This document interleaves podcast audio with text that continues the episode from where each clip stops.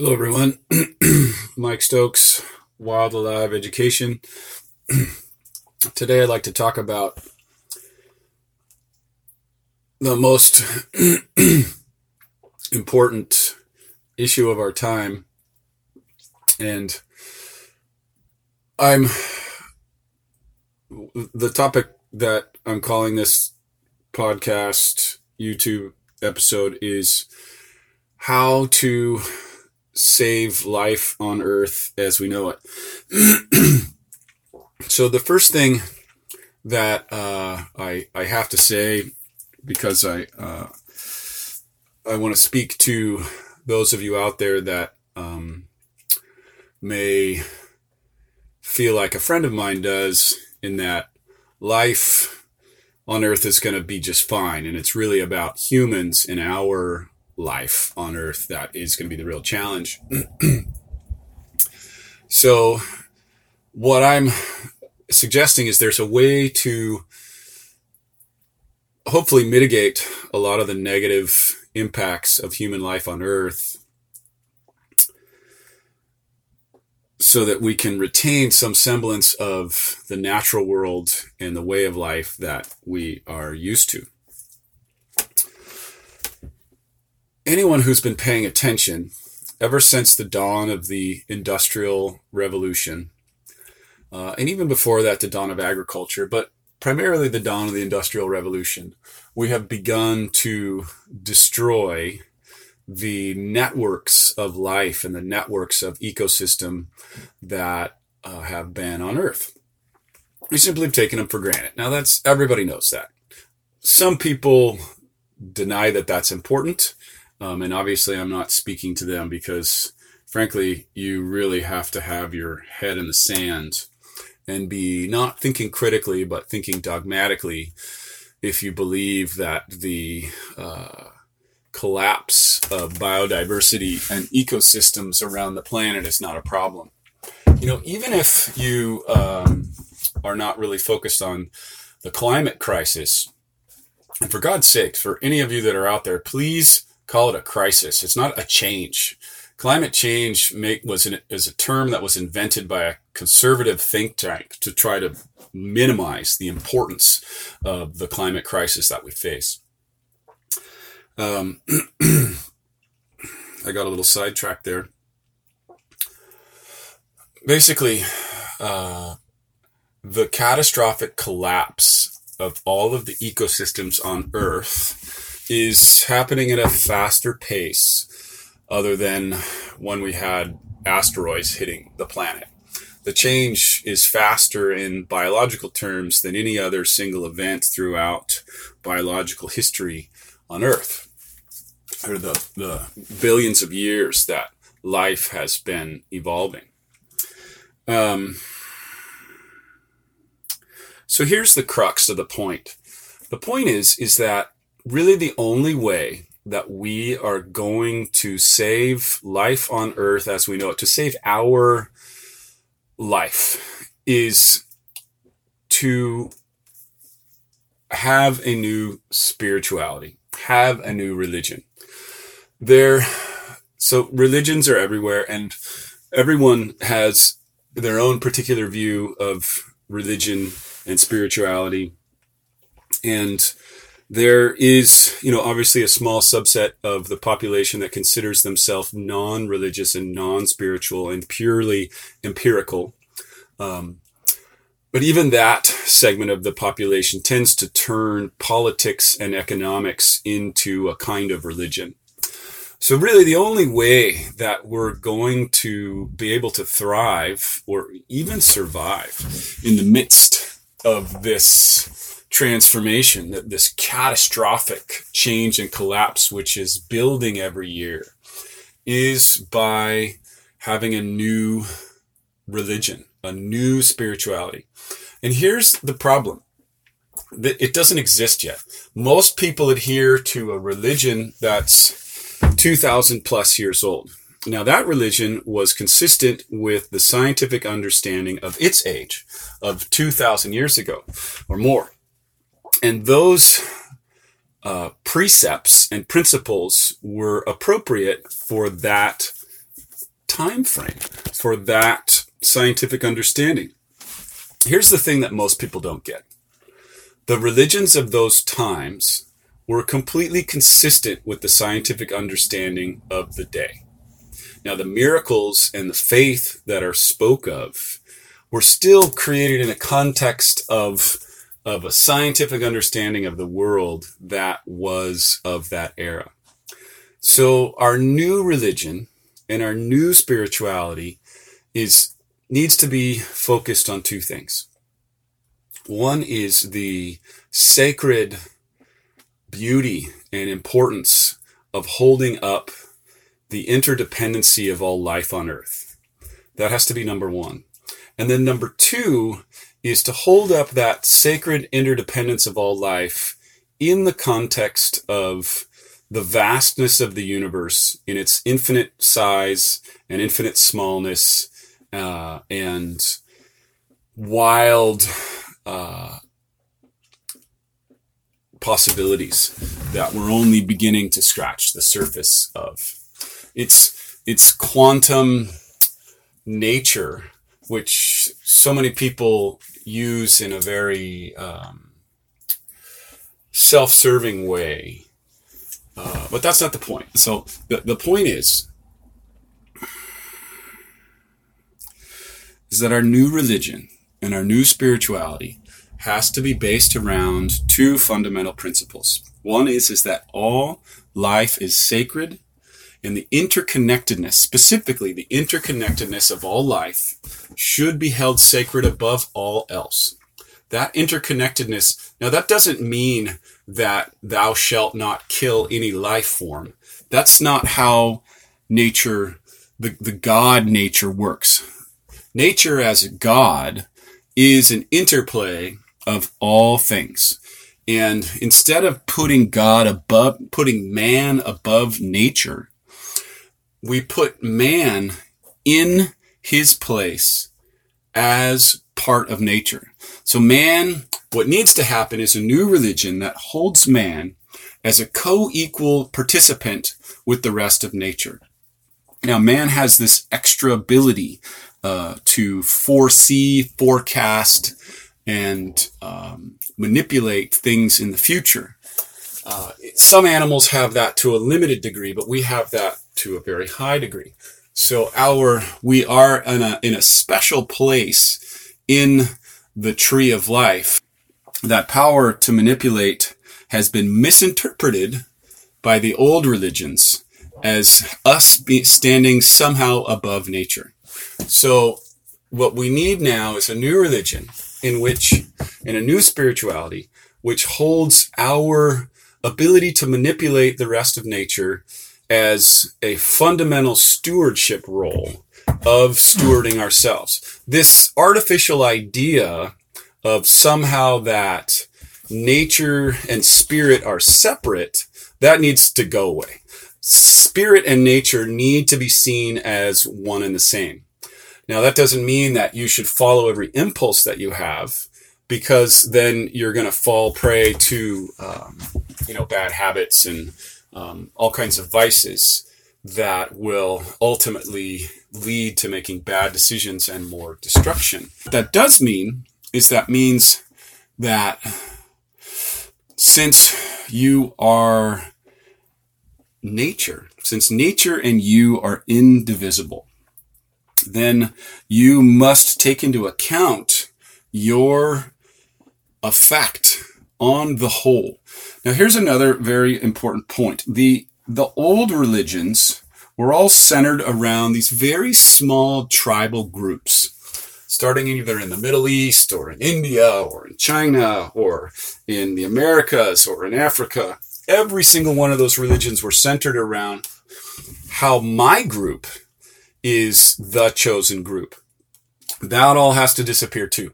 There can be no one chosen group. There can be no one idea about God and nature that is um, separate from the others. They all have to be consistent.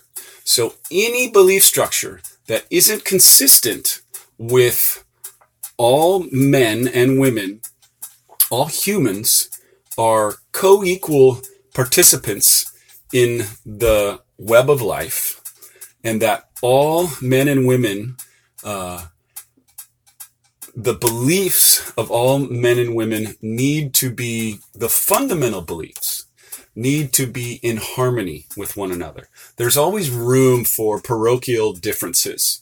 But the fundamental idea that one, we are all interconnected in the web of life, and that web of life is sacred, and we have a spiritual responsibility to care for the web itself rather than just an individual, my garden or my tribe or my brother or, or my sister or my child. It has to be a, we have a fundamental obligation to do the best we can for all living things.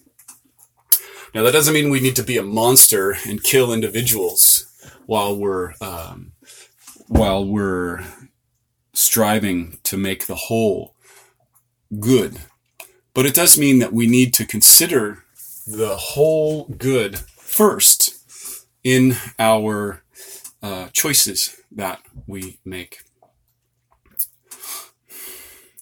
So, the technical solutions is what people focus on today. We have elevated economics and politics to, um, in some instances, equal footing with spiritual and religious ideas.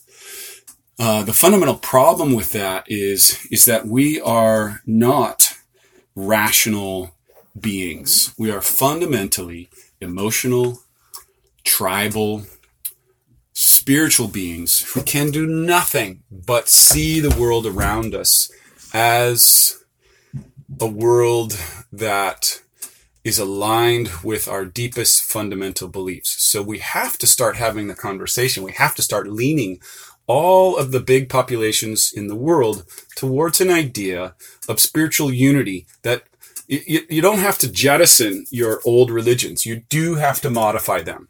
If there's anything in your old religion that says, um, my religion is right and your religion is wrong, when it pertains to these two fundamental factors. Every religion has to agree that we are interdependent life forms on earth, that our interdependent life on earth is uh, intertwined with all living things, and that intertwined nature needs to be honored and respected above all else.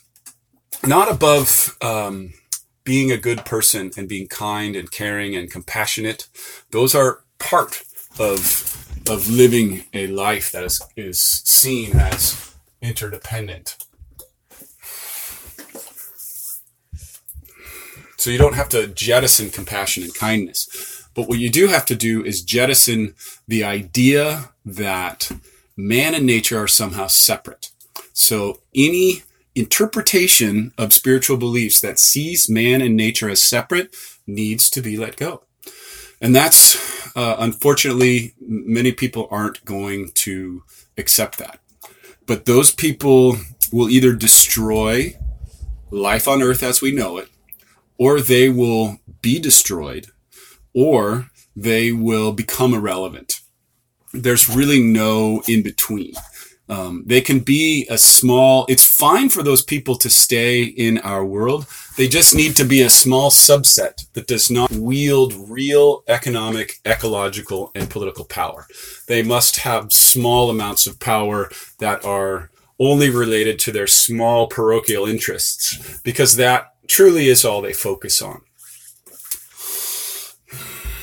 So if you hold on to any type of belief that somehow you are separate from nature, that somehow you are above nature. You are part of the problem. So the first thing to do is to let that go.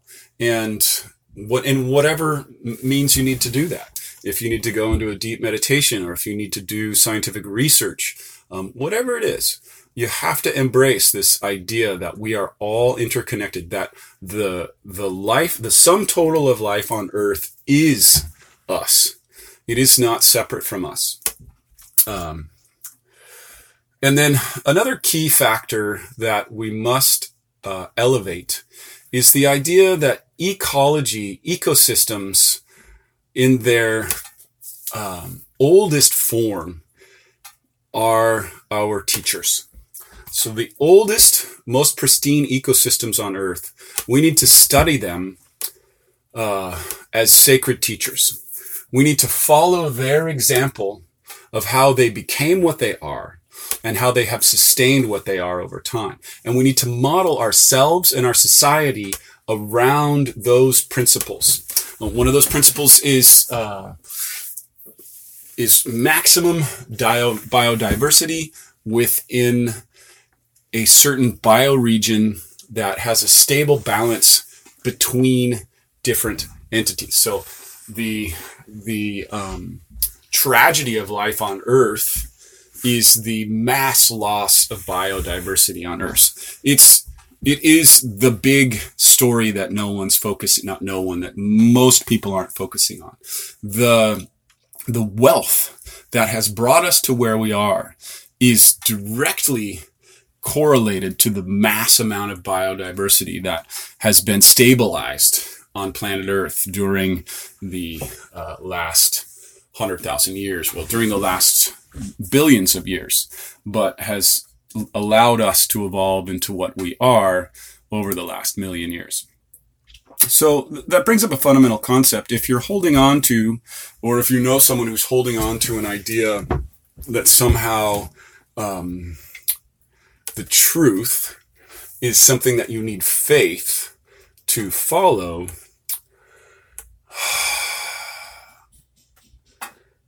that is going, it's ultimately not going to save us. So there's a way that it can save us, uh, that can save life as we know it. Um, and, and that is that, that faith has to be a faith in our ability to work together to find solutions and to serve this common good in which we honor all life forms and the inter, specifically the interconnectedness of all life forms, the wisdom of ancient ecosystems, and then combining that with the uh, vast universal um, possibilities of of all of the combinations of matter and energy that exist throughout the universe. You know, there is a, a, possible scenario where we technologically turn ourselves into a, a technical ecosystem in which everything that happens on Earth becomes a technical managed thing like a greenhouse.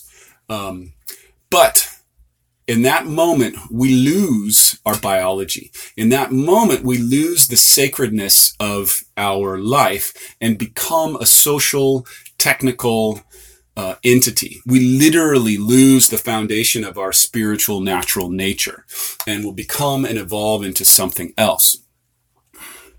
Personally, I don't want to go down that route. I would much rather see the natural ecosystems of the earth take their rightful place as the elders in our society who are to teach us how to move forward in a way that has us retain our nature rather than being cast into a technosphere where we all are beholden to some imperfect leaders and societal norms which control our fates. And that's really where we're headed. We're really headed to a place where nature no longer where our nature is destroyed and we become sort, sort, some sort of techno eco political entity. So the, the scary bigger picture is, is that right now we rely upon an unconscious natural feed of our subconscious, which holds all that we find dear and amazing about human beings. It, it, it is the fundamental nature of who we are. Um, and that will be lost. And so we have to create a spiritual, religious structure that calls all of us to begin to shift from this place of tribal identities and ancient religions that, that really focus on our tribal differences to a, a cohesive, spiritual, religious group And that cohesive spiritual religious group can have a huge amount, it can be a federation of spiritualities. It can have a huge amount of leeway. It need only honor a few basic principles. And I'll say them uh, as succinctly and precisely as I can. One, all life is the interdependence of all life is sacred. All life in and of itself is sacred, regardless of, of economic value. And under, in parentheses under that, that does not mean that you do not take life in any form because that is simply not the way nature works. It works in a balance.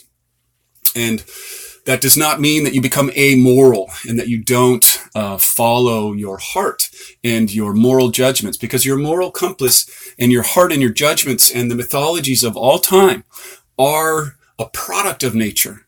Mythologies and religions are true in this sense. They are true in that they reveal the deeper subconscious spiritual uh, meaning of your life and then you can attach your individual tribal symbols on top of that. But that's not the ultimate truth. The ultimate truth is that every one of these seemingly conflicting religions holds a, a key thread of truth.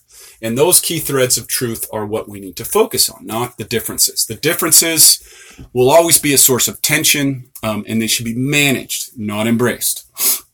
So that's number one. Number two is, is that the nature of reality in the grand cosmic scheme of things is truly infinite and is truly most likely unknowable and will never fully be known by the mind of mind, by the, by the mind of man. we are limited in our capacity uh, we, there's already much talk about how AI is going to overtake our understanding of all things.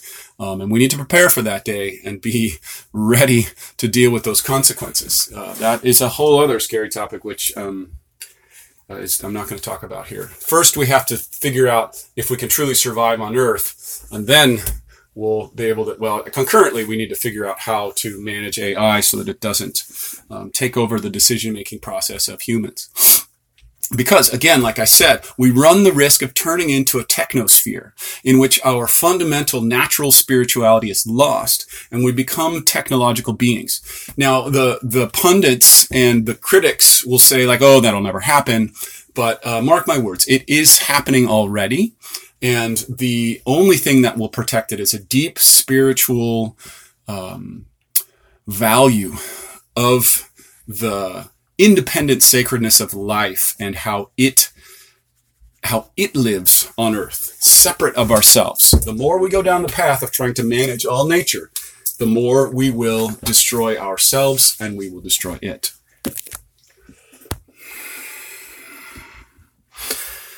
So, number one, interdependence of all life is sacred. Number two, the infiniteness of the universe is a fundamental part of the equation. We are part of an infinite universe with infinite possibilities. There are infinite possibilities. Uh, and an addendum to number two is we need simply to learn how to honor the wisdom of ecosystems, the wisdom of the interdependence of all life, at the same time that we are learning and discovering new mysteries of the universe.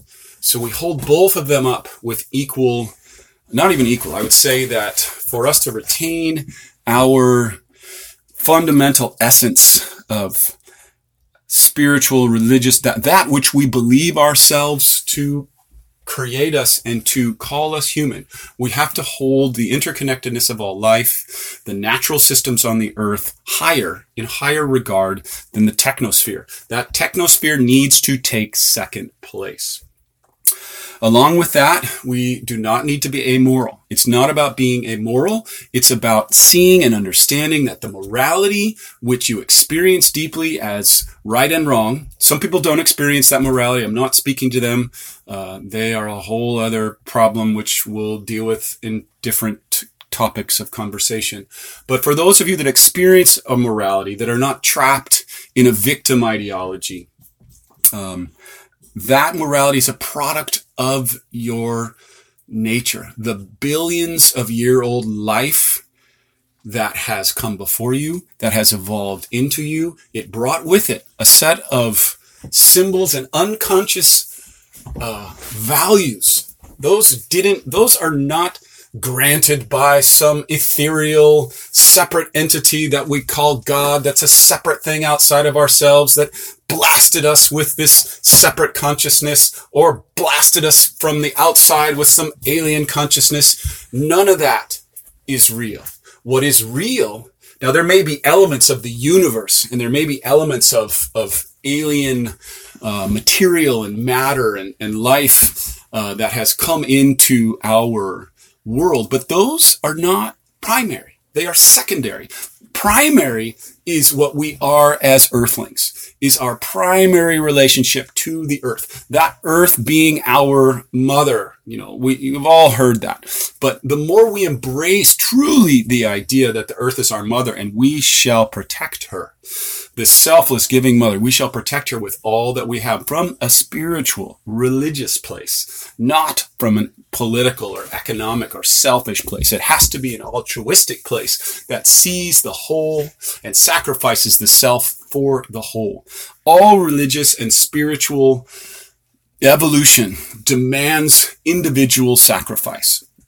So that in and of itself would be the moral foundation that the earth has bestowed upon you. The earth is saying, thou shalt transcend your individual greed for the greater good. And that greater good can no longer be the tribe. It can no longer be the nation. It can no longer be the family. You can hold the greater good in all of those things. Hold those greater goods, but those greater goods need to be consistent with the greatest good of life on earth, which is that all life is sacred and all life is interdependent and that the wisdom of ecosystems is above all else our guide to how to live in a way that sustains and is truly sustainable. So this idea of sustainability has gotten so mucked up and, and turned into corporate propaganda and catchphrases for people who want to justify uh, spending tons of money on consumer goods while they bring plastic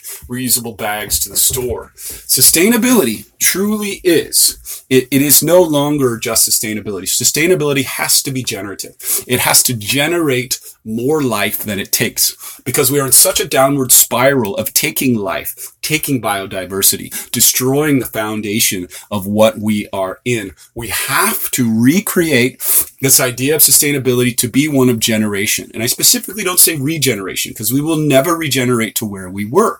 We will generate a new normal if we survive, a new normal that calls forth a new vitality, a new thriving, in these new old growth ecosystems to take charge of the natural environment in which we become the stewards. There is no reason that we don't have armies of people inside uh, ecosystems and destroyed ecosystems which do everything in their power to create an interdependent life between those ecosystems and people.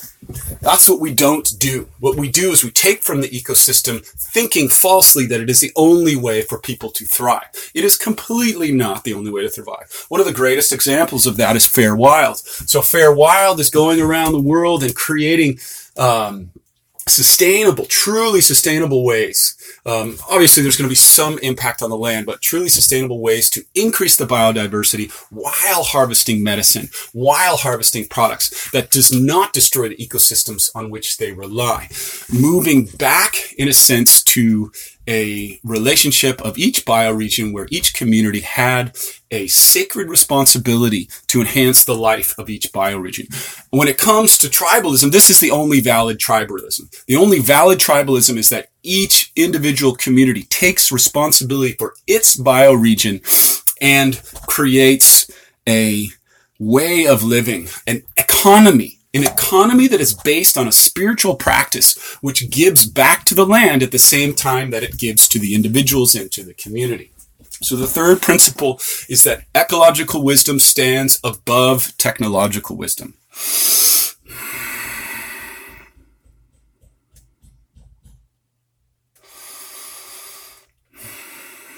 I think that's enough for now. The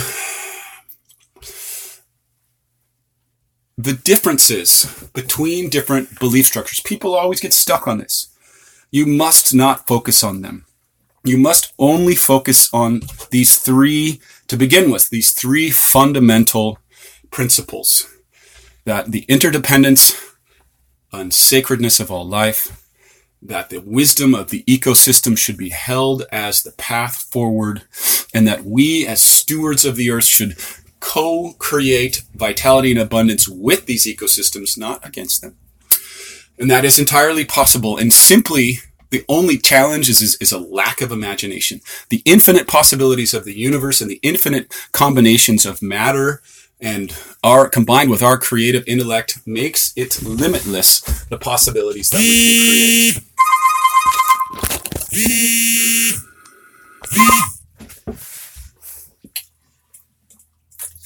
Thank you for listening. If you please send me questions. If you've gotten value out of this, please subscribe.